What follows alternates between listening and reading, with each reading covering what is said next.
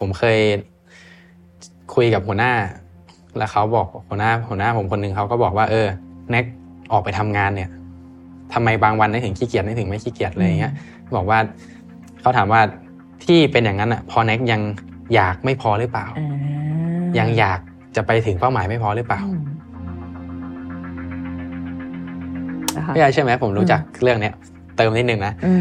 ตอนอ่าน Atomic Habits เขาพูดเรื่องนี้เหมือนกัน แล้วตอนอ่านยอมรับว่าครั้งแรกที่อ่านคืองงมาก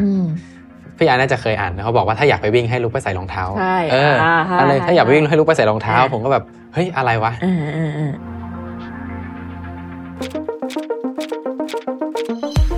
Remaster Mastering Your Skills ร่วมฝึกฝน พัฒนาทักษะของคนยุคใหม่ไปพร้อมกัน ไม่ว่าเวลาจะเปลี่ยนไปแค่ไหน โลกแห่งการทำงานจะก้าวหน้าไปเท่าไหร่ แต่หนึ่งทักษะที่ยังคงความสำคัญอยู่เสมอ คือทักษะแห่งการนำเสนอ แต่คนทำงานไม่น้อยกลับเจอปัญหาเหล่านี้อยู่ ไม่มีความมั่นใจถ่ายทอดเรื่องราวไม่ได้ตามที่ต้องการ การเล่าเรื่องไม่น่าดึงดูดหากคุณเป็นหัวหน้างาน เป็นทีมลีดหรือเป็นผู้นำองค์กรที่ต้องการจะพัฒนาทักษะแห่งการเล่าเรื่อง ให้ตรงใจผู้ฟังนะครับ มาร่วมเรียนรู้ทักษะนี้ไปกับผมรวิทย์หานุสาหะ ในคอร์สแบบออนไซต์ Business Storytelling for Leaders เพิ่มคุณค่าให้เรื่องเล่าด้วยศาสตร์แห่งการเล่าเรื่อง รับเพียง 20 คนเท่านั้นนะครับ สามารถสมัครและอ่านรายละเอียดเพิ่มเติมได้แล้ววันนี้ที่เว็บไซต์ mission to the moon co หรือ line official at mission to the moon สวัสดีค่ะ ยินดีต้อนรับเข้าสู่รายการ Remaster Mastering Your Skill ใครที่ดูอยู่ใน YouTube นะคะ อย่าลืมกดไลค์กดกระดิ่ง และกดติดตามช่อง Mission to the Moon เพื่อเป็นกำลังใจให้กับทีมงาน และไม่พลาดคลิปดีๆ กันนะคะ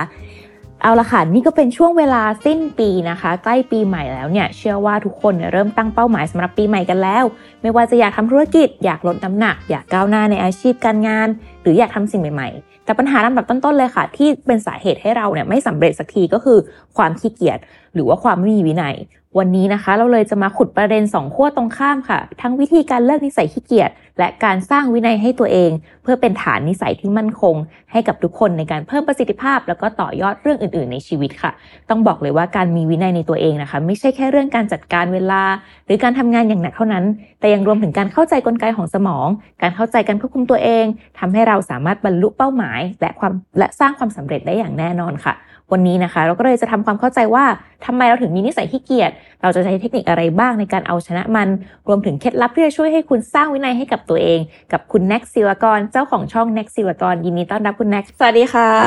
สวัสดีค่ะแน็กดีแบบดีใจมากๆเลยที่แบบได้มาร่วมรายการคือจริงๆเราไม่รู้รู้จักกันเลยแล้วก็แบบดูวิดีโอของแน็กช่องแน็กศิวกรแล้วก็แบบเฮ้ยเป็นคนที่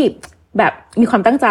ในเรื่องวินัยเรื่องแบบหลาย ๆ อย่าง แล้วสามารถพูดได้ตรงใจคือตอนแรกเราก็งงเหมือนกันนะว่าเออแบบทำไมคนดูเยอะคนคอมเมนต์เยอะก็เลยไปดูว่าแบบเออเนื้อหา มันเหมือนมันกระแทกใจอะมันแบบเออมันตรงมันเหมือนเพื่อนบอกอะไรอย่างเงี้ยค่ะก็เลยแบบเออติดต่อเชิญมา แล้วก็เออยอมมาด้วยอะไรอย่างเงี้ยก็ต้องขอบคุณมากๆก่อนอื่นเลยก็อยากให้แน็กแนะนำตัวกับผู้ฟังผู้ชมรายการอยู่ก็ได้ค่ะ ว่าตอนนี้ทำอะไรอยู่ครับแน็กศิวกรนะครับ ก็ตอนนี้เป็นยูทูบเบอร์นะครับด้านเกี่ยวกับพัฒนาตัวเองการเงินอะไรพวกนี้แหละครับ แล้วก็อีกฝั่งหนึ่งก็ทำเป็นที่ปรึกษาการเงินครับ หลัก ๆ ก็ทำอยู่ 2 อย่างครับผมอืมโอเค แล้วตอนนี้เห็นมีเขียนหนังสือด้วยใช่ครับ เป็นหนังสือชื่อ หนังสือเป็นชื่อ above average ครับเคยเห็นมาหนังสือเกี่ยวกับอะไรคะนี้ หลักๆก็มันเริ่มไอเดียจากผมเคยทำคลิปคลิปหนึ่งยาวชั่วโมงครึ่งแบบยาวมากเลยแล้วมันก็อัดแน่นแบบทุกเรื่องที่ผมรู้ เข้าไปในในในคลิปคลิปเดียว แล้วก็มีแบบบอกก็เห็นคลิปนั้นแหละเขาติดต่อมาแบบเขียนเรื่องอะไรดี ผมรู้สึกว่าเฮ้ยหนังสือสักเล่มก็คงแบบอยากจะอัดทุกอย่างที่รู้เข้าไปในเล่มนึงเหมือนเดิมตามคอนเซ็ปต์เดิม แต่ว่าคราวนี้มันจะไม่ใช่จะเป็นการแบบใส่เนื้อหาเข้าไปมั่วๆเหมือนตอนทำคลิป แล้วตอนคลิปทำคลิปนั้นคือคิดอะไรออกก็ใส่คิดอะไรออกก็ใส่เขาเป็นหนังสือเขาบอกเขาอยากได้คอนเซ็ปต์อยากได้คอนเซ็ปต์ผมก็เออคอนเซ็ปต์อะไรดีวะไปเจอรูป กราฟที่เขาเรียกว่าอะไร normal distribution นะครับ กราฟไอ้ระฆังคว่ำตรงเนี้ยเออ ผมก็รู้สึกว่ามันเป็นกราฟที่เจ๋งดี มันแบ่งใช้ได้กับทุกเรื่องเลยมันจะมันจะใช้คนก็ได้ใช้กับได้ทุกเรื่อง มันจะมีค่าเฉลี่ยจะกองอยู่ตรงกลางเยอะมากมันจะมีส่วนน้อยที่สูงกว่าค่าเฉลี่ยสำเร็จกว่าเงินดีกว่าเรียนดีกว่า แล้วก็คนที่ต่ำกว่าค่าเฉลี่ยอะไรเงี้ยผมรู้สึกว่าเฮ้ยเออ ก็น่าสนใจแล้วผมก็รู้สึกว่ารอบๆตัวผมด้วยความที่ทำงานการเงิน เราคุยกับคนเก่งๆเยอะ ลูกค้าเก่งๆเยอะ ก็มีคนที่เราคิดว่าเหนือค่าเฉลี่ยอยู่หลายคน ก็เอาความรู้ตัวเอง เอาเรื่องที่เรียนรู้มาจากเขามาอืมอัดในเล่มเดียวเลยแบบใช้คอนเซปต์ก็คือเฮ้ยจะทำยังไงให้ไปอยู่เหนือค่าเฉลี่ยได้ให้ไปกองอยู่ไอ้ฝั่งฝั่งด้านขวาที่เหนือค่าเฉลี่ยในกราฟนั้นได้อะไรเงี้ยเฮ้ยมันนะครับตอนเขียน ตอนเขียนมันตอนมากเขียนมันนะครับ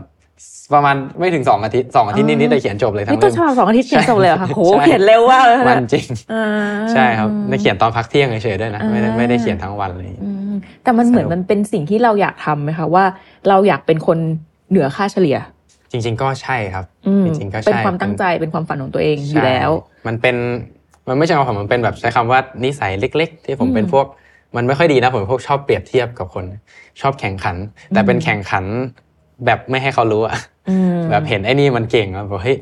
เราก็ทำได้วะอะไรเงี้ยเห็นอืมช่องนี่เดินดู YouTube มาช่องนี้เขาทำอย่างนี้ ช่องนี้เราทำอย่างนี้อืมเฮ้ยเรารู้สึกจริง ๆ เราพูดได้ดีกว่าเขานะ จริง ๆ เราเขียนสคริปต์ได้ดีกว่าเขานะอืมอืมทำไมเขายอดวิวเขาเยอะกว่าต้องทำให้ได้อะไรอย่างเงี้ยอ่าจะเป็นพวกชอบเปรียบเทียบตัวเองกับคนอื่นมันไม่ค่อยดีขนาดนั้นนะอ่าแต่ว่ามันก็เป็น drive อย่างหนึ่งของเราแล้วกันอะไรอย่างคิดเงี้ยว่าเป็นวิธีการอย่างหนึ่งแต่ว่าใช่ก็ต้องดูว่าในการเปรียบเทียบอะถ้าเอามาเป็นแรงผลักดันให้อืมทำอะไรอะมันโอเค แต่บางคนแค่แบบ เปรียบเทียบแล้วทำทำให้รู้สึกตัวเองรู้สึกไม่ดีอันนั้นน่ะอืมก็แบบอืมควรจะเลี่ยงจริงทีนี้ครับกลับจริงมาคุยถึงเรื่องช่องค่ะว่า แล้วทำไมถึงแบบมาทำช่องแบบจริง ๆ จังอืมๆแล้วก็พูดถึงเรื่องการพัฒนาตัวเองครับอะไรอย่างเงี้ยถ้าพูดจริงๆก็คือเงินหมดอืมเอางี้ดีกว่า ผมเริ่มผมเริ่มจากการทำธุรกิจก่อนค่ะผมผมทำธุรกิจตั้งแต่สมัยเรียนลองหาของมาขายอืมดู YouTube หาโมเดลนู้นโมเดลนี้มันก็มาจาก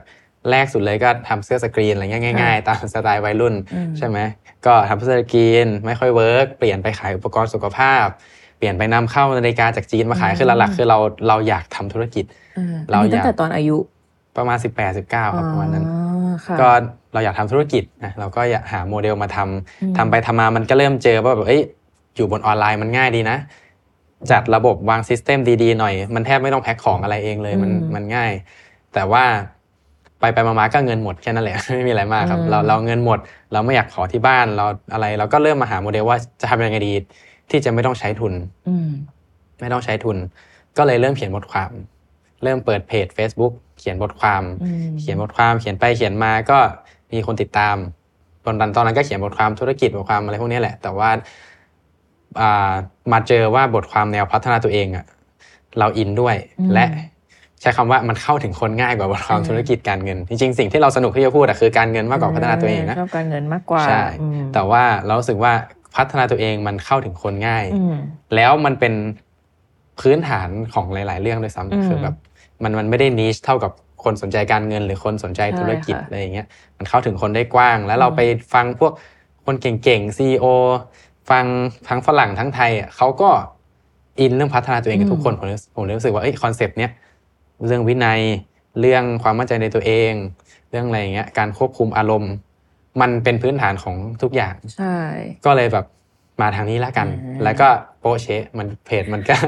โตอ่าคนก็แบบอองานป็ที่เขียนมันก็โตยมเออพองานเขียนมันโตปุ๊บก็อยากต่อยอดก็มาพอดแคสต์ค่ะครับอ่ามาพอดแคสต์ พอดแคสต์ก็ไม่ได้ เหมือนพอดแคสดีต์ขนาดนั้นมาทำตอนช่วงปีหลังๆป่ะคะใช่ครับอ่าหลังโอเคๆประมาณอ่าเป็นงานเขียนมาก่อนค่ะจริงๆสนุกกับการการเขียนมากกว่าอ่าพอดแคสต์ก็ไม่ได้ดีขนาดนั้นก็เลยอ่าหยุดไปพักหนึ่งค่ะสุดท้ายก็มาตัดสินใจอยากอยากมากู้ไอ้ช่อง YouTube ที่เราเคยใช้ทำพอดแคสต์อืมมาอะไรอย่างเงี้ยก็เลยเริ่มตัดสินใจแบบอะเปิดกล้องเลยแล้วกันอืมลองดูเปิดกล้องพูดหน้ากล้องรู้สึกว่ามันอาจจะทำให้เรามีจุดเด่นมากขึ้นอืมมองในมุมธุรกิจผมเอาช่องพอดแคสต์แบบเป็นสิบสิบช่องมานั่งกลางและนั่งดูหน้าปกแล้วแบบ เฮ้ยเรามันเหมือนทุกเหมือนกันหมดเลยนี่หว่าอะไรเงี้ยทำไงให้มันไม่เหมือน ก็เลย เริ่มเปิดกล้อง เริ่มทำคลิปยาวขึ้น เริ่มทำคลิปละเอียดขึ้นอืมเริ่มจากแทนที่จะเขียนแค่หัวข้อแล้วนั่งไหลไปเรื่อยๆผมเริ่มเขียนสคริปต์แบบ word by word เลยอืมเพื่อที่จะสตรัคเจอร์เนื้อหาให้มันดีที่สุดเท่าที่จะทำได้อะไรเงี้ยอืมแล้วก็ตุ้มตามปีเดียว ปีเดียวเหรอคะผมเริ่มเปิดกล้องเนี่ยกุมภาปีนี้เองครับอ่าตอนนั้นยอด ผู้ติดตามใน YouTube นะประมาณ 2,000 คนค่ะครับในกุมภาปีนี้อ่าตอนนี้คือแค่หนึ่งกุมภาแค่กุมภานี่ผ่านมาไม่ถึงหนึ่งปีเต็มด้วยใช่ซ้ำตอนนี้ยอดเท่าไหร่แล้วคะถ้าเอาแสนปัจจุบันก็ประมาณแสนแปดครับประมาณนั้นอ่าใช่ใช่ แล้วแต่ละวิวก็คือแบบหลักแสน up เท่าที่เห็นประมาณนั้นเออใช่ครับ คุณคุณนัทคิดว่าทำไมแบบด้วยสไตล์หรือสิ่งที่เราเลือกมาอะไรเป็นสาเหตุที่ทำให้มันแบบเออเติบโตแล้วก็แบบปังขึ้นมา ถ้าถามผมนะ ผมมาเป็นเนิร์ดมากเลยนะพี่อืมพี่ไอ nerd YouTube แบบสุดๆอะอืมแบบผมไม่ได้ช่วงตอนที่ตัดสินใจมาทำอะอืมคือผมดูทุกรายละเอียดที่มันจะเป็นไปได้อะผมไปนั่งดูคลิปอืมMrBeast ที่เขาสัมสัมภาษณ์ MrBeast แบบสองชั่วโมงกว่าค่ะว่าแบบ MrBeast ทำยังไงอืมคนถึงดูเยอะอะไรเงี้ยเขาก็พูดว่าแบบมันดูได้หลายเรื่องมากเลยรูปปกคลิปอืมศาสตร์ของการทำปกคลิปศาสตร์ของการตั้งชื่ออมศาสตร์ของการ เล่าเรื่องในวิดีโอให้มันมีแบบ story ที่สอง story ที่สามแทรกเข้ามาอืมมีปมแล้วมาแก้ทีหลัง MrBeast ชอบทำคลิปแนวนั้นอืมดึงให้ดึงคนให้ดูให้จบคลิปให้ได้ในทุกๆคลิป แต่ผมก็มานั่งปรับกับคอนเทนต์แบบเราเพราะเขาเป็นคอนเทนต์บันเทิงนะมันทำง่ายกว่าในมุมผมนะ แต่พอเราเป็นคอนเทนต์แบบ education จะทำไงให้มันใช้หลักการจิตวิทยาเดียวกันอืมก็เลยอัดแบบอย่างเงี้ย คือผมผมใช้คำว่า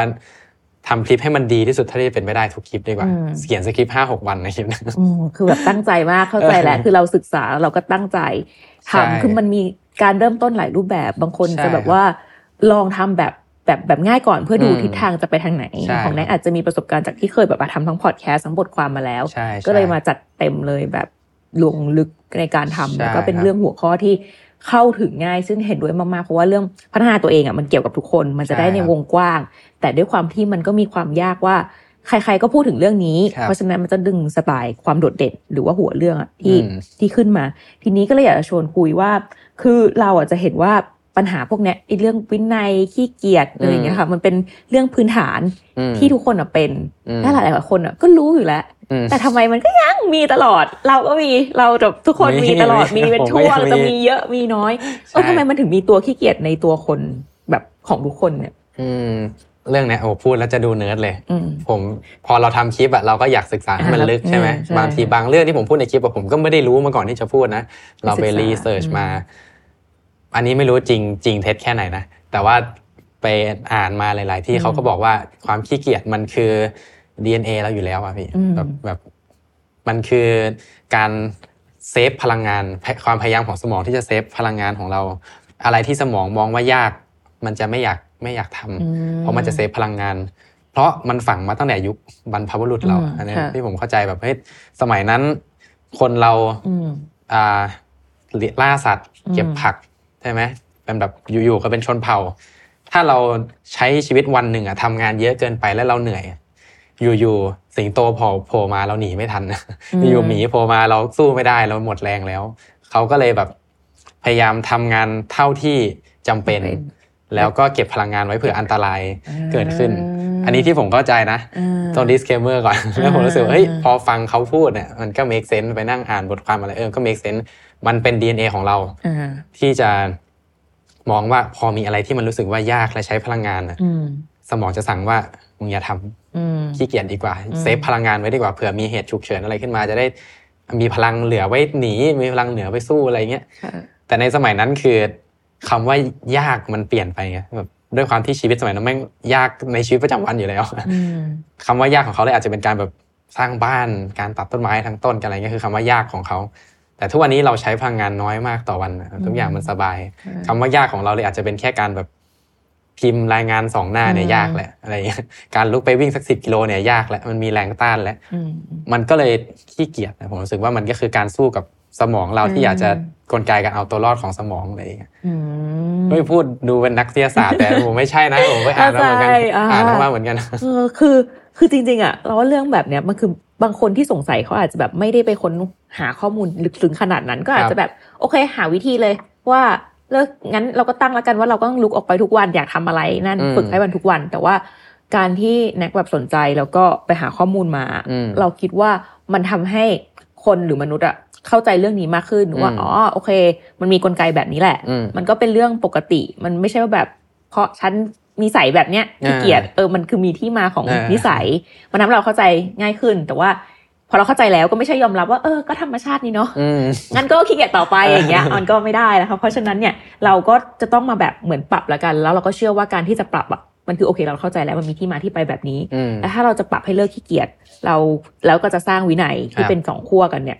มันน่าจะต้องเริ่มต้นที่ mindset อืมเราเชื่อว่าอย่างนั้น แล้วมันอืมควรจะมี mindset แบบไหนคะโอ้ย ผมผมชอบที่บายพูดเมื่อกี้มากเลย คือแบบว่าเฮ้ยบางคนพอพอรู้แบบอืมไอ้เรื่องขี้เกียจเนี่ยอืมคือ สิ่งที่เราพูดกับตัวเองมันมีผลมากนะและยิ่งแบบพอเราเป็นคนขี้เกียจบ่อยแล้วเราก็ย้ำกับตัวเองว่าฉันเป็นคนขี้เกียจว่าเฮ้ยเรามันขี้เกียจเราก็เป็นอย่างนี้แหละไอ้คำว่าเราก็เป็นแบบนี้แหละ มันทำให้แบบเราไม่คิดจะแก้อะไรเงี้ยอืมพอเรารู้ว่าอ๋อไอ้ความขี้เกียจพวกเนี้ยมันคือกลไกของสมองนะอืมมันจะมีคนแยกเป็นสองกลุ่มคือกลุ่มที่แบบอ๋อก็สมองฉันเป็นอย่างนี้ไงเราก็เกิดมาอย่างนี้ กับคนที่แบบ เออ ที่เราขี้เกียจมันมันไม่ได้เป็นที่ตัวตัวเรานี่หว่าธรรมชาติมันสร้างมาอย่างนี้เราเราเราสู้มันได้เราอืมเราแก้ไขมันได้ มันก็เกิด action คนที่แบบยอมกับมันกับคนที่แบบเฮ้ยลองพยายามจะสู้กับสมองดูอะไรอย่างเงี้ยเอ้ยอันนี้ผมก็เห็น pattern นี้ใน ในพวก follower ที่ทักมาเหมือนกันนะครับ ใช่อืมอืมค่ะเมื่อกี้เรื่องอะไรนะไม mindset เซ็ต mindset ใช่ใช่เพราะว่าเออพอพออย่างเงี้ยเรารู้แล้ว แล้ว mindset อะที่แบบจะปรับให้เลิกขี้เกียจเนี่ยจะหาวิธีสู้กับมันอะมันจะต้องมีไมเซ็ตยังไงอืม set mindset ในการ reset mindset ของตัวเองก่อน อืม mindset เนี่ย เอาจริงมันคือความอยากนะอืมในในมุมผมนะผมเคย คุยกับหัวหน้า แล้วเขาบอกหัวหน้าหัวหน้าผมคนหนึ่งเขาก็บอกว่าเออแน็กออกไปทำงานเนี่ย ทำไมบางวันนึกถึงขี้เกียจนึกถึงไม่ขี้เกียจอะไรอย่างเงี้ยบอกว่าเขาถามว่าที่เป็นอย่างนั้นอะพอแน็กยังอยากไม่พอหรือเปล่าอ่ายังอยากจะไปถึงเป้าหมายไม่พอหรือเปล่าอืมอันนี้เรื่องที่หนึ่งนะคือถ้าค่ะถ้าเรามีความอยากมากพอแบบไม่ไม่ว่ายังไงเราก็จะหาวิธีไปถึงมันให้ได้อืมกับอย่างที่สองที่ผมชอบกว่า ก็คือการเลิกมองอะไรก็ตามที่เราที่เราต้องทำอะเป็นเรื่องพิเศษอะอ่าที่เราขี้เกียจเพราะว่า เรามองการไปออกกำลังกายเป็นเรื่องพิเศษอ่าเป็นเรื่องพิเศษเป็นเรื่องยากเออเป็นเรื่องที่แบบว่า ถ้าวันนี้ฉันได้ออกกำลังกายอะวันนี้ฉันเหนือกว่าคนอื่น หรือวันวันนี้ฉันเหนือกว่าเรื่องพิเศษตัวฉันในวันอื่นอ่าๆหรือถ้าวันนี้ฉันทำงานหนัก วันนี้ฉันพิเศษกว่าตัวฉันในวันอื่นอืมๆแต่ว่า ผมไปถามหัวหน้าที่เขาแบบ ตัวนี้คือใช้คำว่าเกษียณได้แล้วเลยอะแบบมีเงินแพสซีฟเป็นคำในร่ำรวยเขายังทำงานทุกวัน ผมถามว่าทำไมยังทำอยู่ เขาก็บอกว่า พี่ทำงานเหมือน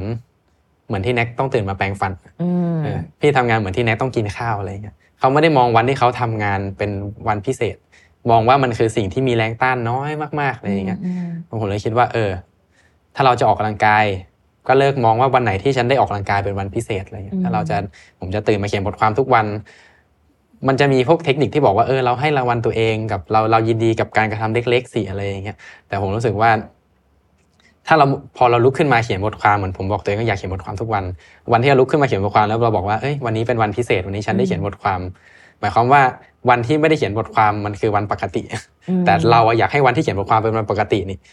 ก็ต้องเลิกมองว่ามันเป็นอะไรที่พิเศษอะไรอย่างเงี้ยอ่าโอ้อันอันเนี้ยอันเนี้ยช่วยได้เยอะนะตั้งจริงแต่อันนี้ก็ทำก็คิดว่าช่วยได้เยอะเลยเอค่ะอเพราะว่าทุกครั้งที่เราแบบเนี่ยอยากจะไปวิ่ง อยากไปออกกำลังกายอืมแล้วเราไม่ได้ไปอืมเพราะเรารู้สึกว่าแบบ มันเหนื่อยอะอืมมันยากเหมือนสมองมันจำว่ามันเหนื่อยอะอืมแล้วพอไปคิดแบบนั้นอะมันก็เอาละอืมแรงต้านก็จะเยอะขึ้นใช่ไม่อยากไปไม่อยากทำอะไรคิดว่าเป็นคำแนะนำที่ดีมากในการปรับ mindset ว่า เราข้อที่หนึ่งเลย เราอยากไม่พอหรือเปล่าอืมมีความตั้งใจของเราเนี่ยเออเราอยากทำอะไรเราอยากอืมพอไหมถ้ายังอืมไม่มากพอมันก็อาจจะแบบสู้กับเรื่องนี้ไม่ไหว อันที่อืมสองก็คือให้เลิกมองมันเป็นเรื่องพิเศษครับถ้าเราอยากจะทำอะไรให้มีวินัยหรือทำสิ่งสิ่งนั้นเนี่ย ให้มองมันเป็นเรื่องปกติเพื่อให้เราสามารถทำมันได้แบบ เป็นประจำทุกวันใช่ใช่อย่างเรื่องนี้คือแบบทางมิชชั่นก็พูดบ่อยนะผมอืมไอ้เรื่องนี้ผมคอนเซปต์ หนึ่งผมก็ฟังจากพี่แท็บนี่แหละ เรื่องที่ฟังกันไปกันมาใช่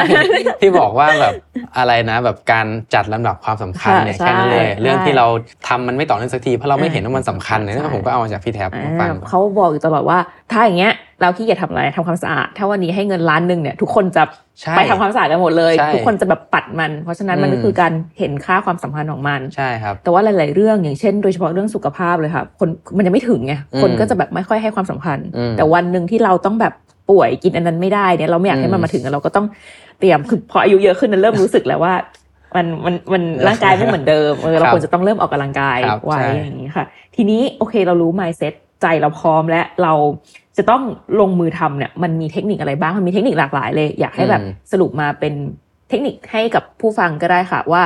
ตอนนี้เราพร้อมมาทำแล้วแล้วเทคนิคอะไรที่แบบแน็กใช้บ่อย แล้วใช้แล้วมันเวิร์กอืมให้เราแบบ ไม่ขี้เกียจไม่ไถมือถือครับแล้วทำสิ่งที่อยากทำเชื่อไหมพี่ใหญ่เทคนิคผมเนี่ยเอามาจากคนอื่นทั้งนั้นเลย อืมแล้วเลือกอันที่มันง่ายที่สุดอ่าฮะเราก็เป็นคนขี้เกียจคนหนึ่งอืมเราเลือกอันที่มันง่ายที่สุด หนังสือที่ดีที่สุดในชีวิตผมเลยนะเรื่องในเรื่องเนี้ยคือ Atomic Habits อ่าซึ่งชื่อมันก็บอกเลยเราทำอะไรให้มันเล็กๆ ง่ายอืมๆอะไรเงี้ย Atomic Habits อืมเขาก็พูดถึงเรื่องอะไรพวกเนี้ยครับ เรื่องเรื่องการทำอะไรเล็กอืมๆทำอะไรง่าย ๆทำอะไรก็ได้อืมให้ แรงต้านมันน้อยที่สุดเท่าที่จะอืมทำได้อะไรเงี้ย ผมก็เริ่มจากอย่างนั้นนะ ผมเขียนเขียนบทความเมื่อก่อนก็เขียนแค่วันละบรรทัดยังเคยเลย ไม่จบสักทีก็จะได้โพสต์ทีแบบอาทิตย์หนึ่งอะไรเงี้ยใช่ครับ ก็ยังเคย เพราะฉะนั้นเทคนิคผมว่า เอาง่ายคือทำให้แรงต้านมันน้อยที่สุดนะครับอืมอย่าเพิ่งไปโฟกัสเรื่องผลลัพธ์ เรื่องความเข้มข้นเรื่องอะไร แต่ว่าโฟกัสที่ให้ได้ทำก่อน ให้ได้ทำก่อน เรื่องเนี้ยผมมาคลิก เข้าใจจริงๆเลยตอนที่ไปฟัง YouTube ช่องน่าจะชื่ออาลีอับดาวมั้งที่เขาเขาเขาพูดว่าเออสมองของเราอะมันทุกครั้งที่เราลงมือทำอะไรเนี่ย มันจะเกิดไฟฟ้าช็อตในนั้นแวบหนึ่งแบบอืมจิ๊บจิ๊บเข้ามาอะไรเงี้ยแล้วไฟฟ้านั้นนะถ้าเราทำสิ่งนั้นซ้ำมันก็จะช็อตซ้ำที่เดิม เหมือนแบบผมกินน้ำหรือผมไปวิ่ง มันก็จะเกิดอะไรอย่างนั้นขึ้น แล้วช่วงแรกๆอะสัญญาณมันจะอ่อนมากอืมแล้วยิ่งเราทำซ้ำซ้ำทำไปเยอะสัญญาณไอช็อตไฟฟ้านั้นอะมันจะแข็งแรงจนไม่มีแรงต้านแล้ว เพราะฉะนั้นถ้าเราทำอะไรที่มันยากจนมีแรงต้านตั้งแต่แรกเลย มันมันก็จะรู้สึกว่ายากอะยากพูดตอนนั้นในคลิปผมพูดเรื่องนี้ การอืมเดินผ่านทุ่งหญ้าอืมพี่ไอ้นึกถึงแบบทุ่งหญ้าที่มันแบบโล่งมีแต่หญ้าสูงเลยนะอ่าฮะใช่ไหมค่ะตอนเราเดินลุยผ่านหญ้านั้นครั้งแรกอะโคตรยากเลย อ๋อ มันต้องแหวกใช่ไหมเออ ต้องแหวกะต้องตัดแบบต้องนู่นแหวกต้องนี่ต้องนี่ะแต่พอเดินผ่านไปสัก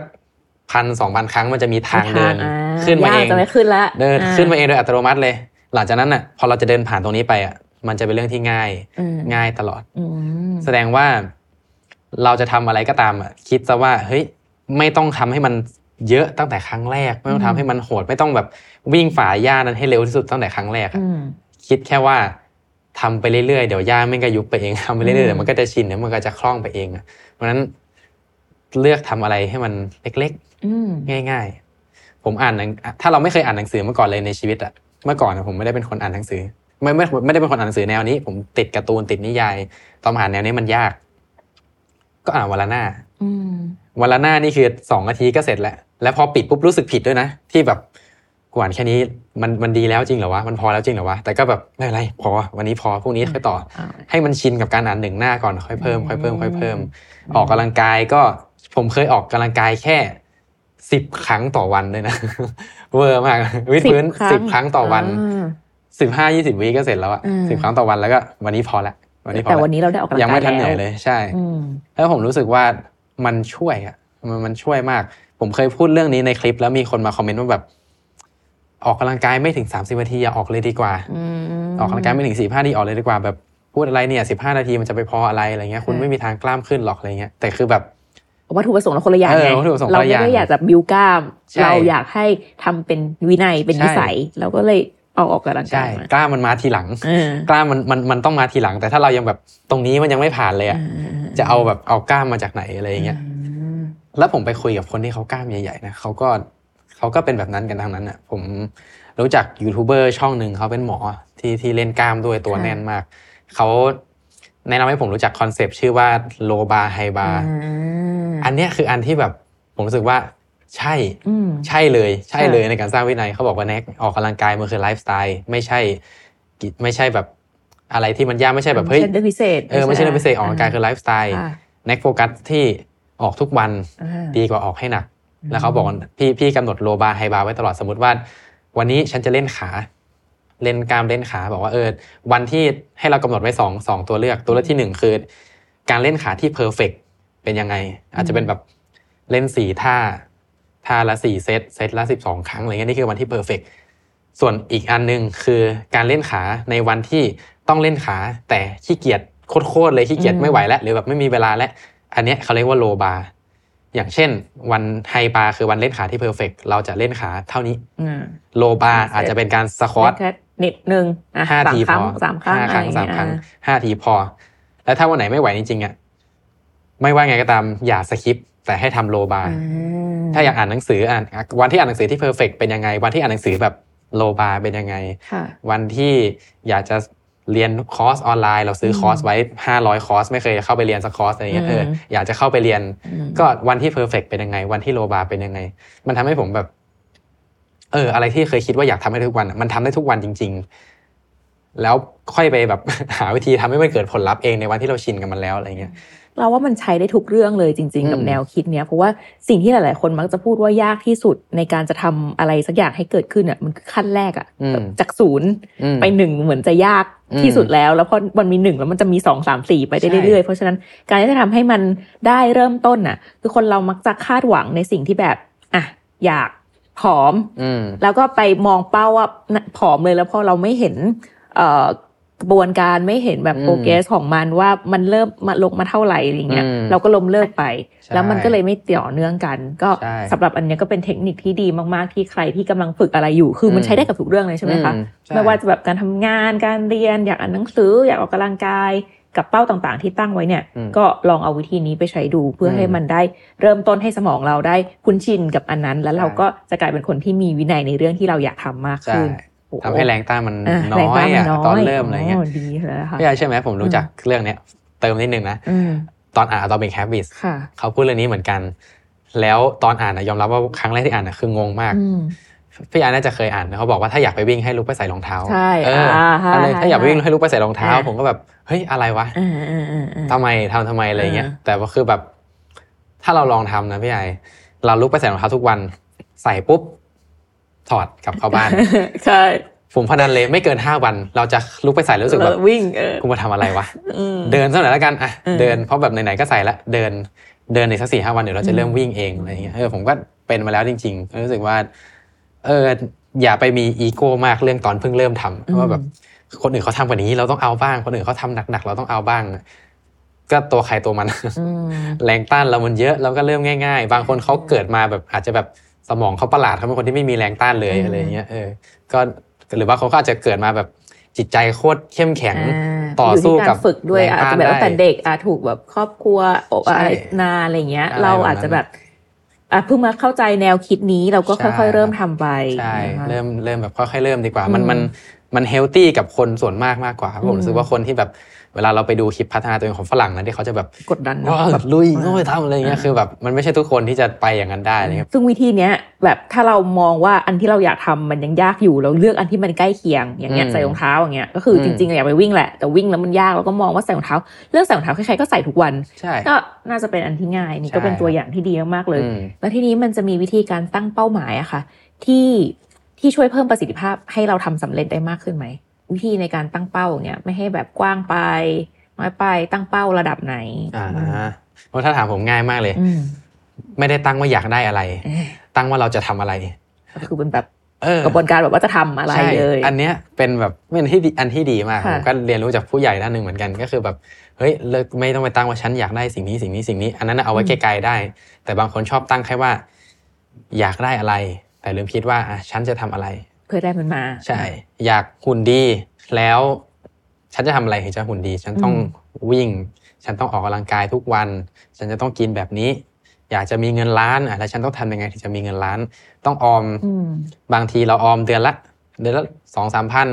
อะไปคำนวณมาเท่าไหร่มันถึงจะล้านอืมมันมันมันมันมัน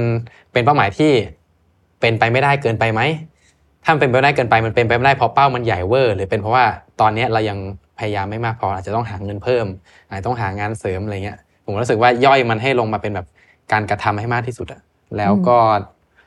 แล้วก็ทำไปเรื่อยๆดีกว่าอืมแทนที่จะคิดว่าฉันต้องทำหนักแค่ไหนต้องกำหนดระยะเวลาเท่าไหร่กำหนดแค่ว่าฉันจะทำอะไร แล้วทำไปเรื่อยๆผมชอบคำนี้ของ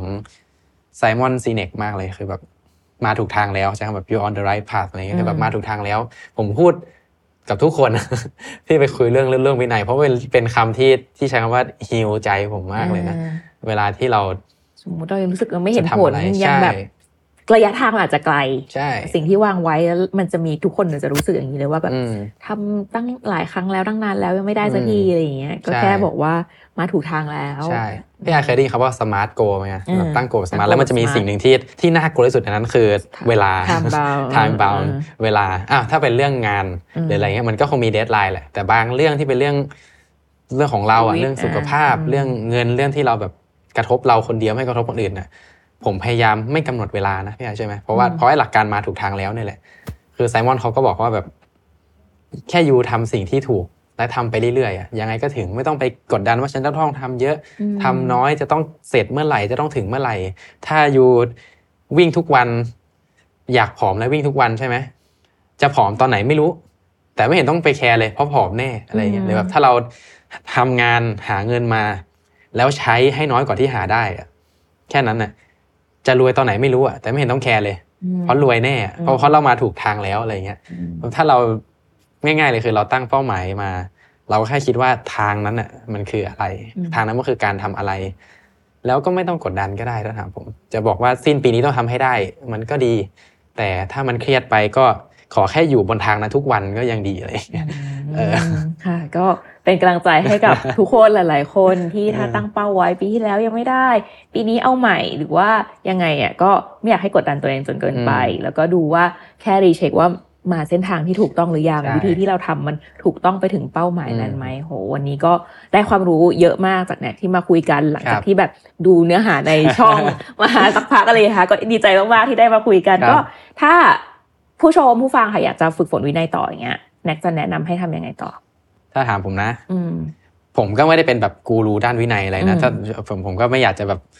เหมือนเหมือนเราคุยกันเนี่ยเหมือนผมกลายเป็นกูรูด้านวินัยแต่จริงๆคือเป็นแค่เรื่องที่เราสนใจเอามาอะแชร์ใช่เราแชร์ผมเป็นเรื่องที่แบบล้วก็ได้วิธีที่แบบเอ้ยคนฟังเอาไปทำต่อได้เออใช่คือมันเป็นมันเป็นเรื่องที่เปลี่ยนชีวิตเราจริงๆค่ะแค่นั้นแหละเลยแบบอืมเลยผมเลยพูดถึงมันบ่อยนิดนึงในคลิปเพราะรู้สึกว่ามันเฮ้ยมันสำคัญว่ะคนอืมที่เขาสำเร็จคนที่เขาหุ่นดีมีตรงมีตังค์มันก็คือวินัยอะคือแบบอืม ททำงานมาใช้ให้น้อยกว่าที่หาได้ อย่าเป็นหนี้เกินตัวมันก็คือวินัยในการคุมอารมณ์ตัวเองเท่านั้นอืมผมก็เลยรู้สึกว่า หลังจากนี้ก็แค่แบบคีบวินัยเป็นแก่นหลักในการใช้ชีวิตอืมผมว่าเป้าหมายอะไรมันก็ไปถึงได้อืมไม่ต้องไปคิดว่าจะต้องเข้มข้น จะต้องไปแข่งกับใคร จะต้องอาทำเยอะทำน้อยทำในเวของตัวเองอะวันนี้เราก็ได้แบบ พื้นฐานดีๆ เยอะมากในเรื่องความเข้าใจของกลไกในการแบบสมองของเราเนาะครับตัวขี้เกียจของเราความคิดของเรา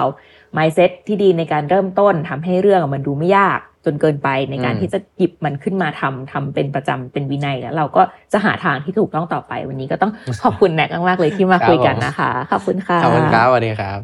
วันนี้นะคะเราก็ได้ความรู้มากมายเลยค่ะ ทั้งเคล็ดลับในการช่วยปรับ mindset ก่อนที่เราจะเริ่มทำอะไร ซึ่งเรานะคะจะต้องมีความตั้งใจก็คือความอยากเนี่ยให้มากพอแล้วก็ต้องมองให้มันเป็นเรื่องที่ไม่พิเศษค่ะ เพราะว่ามันก็จะทำให้เราเนี่ยทำสิ่งนั้นได้ง่ายขึ้น อยากออกไปออกกำลังกาย เราก็สามารถออกไปทำได้เพราะว่ามันคือเรื่องปกติที่เราต้องทำทุกวันเหมือนกับการแปรงฟัน รวมถึงนะคะ การที่จะทำให้วินัยเนี่ยเกิดขึ้นแล้วก็มีอย่างต่อเนื่องเนี่ยจะต้องกำหนดเรื่องของไฮบาโลบาก็คือวันเนี้ยถ้าเราจะทำสิ่งเนี้ย สูงสุดของเรามากที่สุดเนี่ยจะทำอยู่ที่ไหนอย่างเช่นออกกำลังกายอะกี่นาที สมมุติ 30นาที โลบาร์เนี่ยก็คือ เป็นออกสมมุติออกกำลังกายอะแค่ 5 นาทีก็พอ ซึ่งเราจะต้องทำทุกวัน แต่ว่าต้องทำอยู่ในกรอบอันนี้ มันจะทำให้วันที่ไหนที่เราขี้เกียจเนี่ยเราก็สามารถทำได้ และพอเราทำไปทุกวันเนี่ยสมองก็จะเริ่มจำว่ามันเป็นเรื่องง่ายที่เราอะสามารถทำได้แบบปกติเลย ก็ถือว่าเป็นเคล็ดลับที่ดีมากๆเลยนะคะ ที่ได้รับจากการคุยกับคุณแน็กในวันนี้ ยังไงก็หวังว่าทุกคนจะชอบกันแล้วก็กลับมาพบกันใหม่ในวันเสาร์หน้าสำหรับวันนี้ สวัสดีค่ะ สำหรับผู้ฟังผู้ชมนะคะ ที่ดูกันอยู่ใน YouTube นะคะ ตอนนี้ Mission to the Moon นะคะ เปิดสมัครสมาชิก Mission Club YouTube Membership ราคาเริ่มต้นเพียง 50 บาท มีสิทธิพิเศษมากมายเฉพาะสมาชิกเท่านั้นค่ะ กดสมัครและอ่านรายละเอียดใต้คลิปกันได้เลยนะคะ Remaster Mastering Your Skills ร่วมฝึกฝน พัฒนาทักษะของคนยุคใหม่ไปพร้อมกัน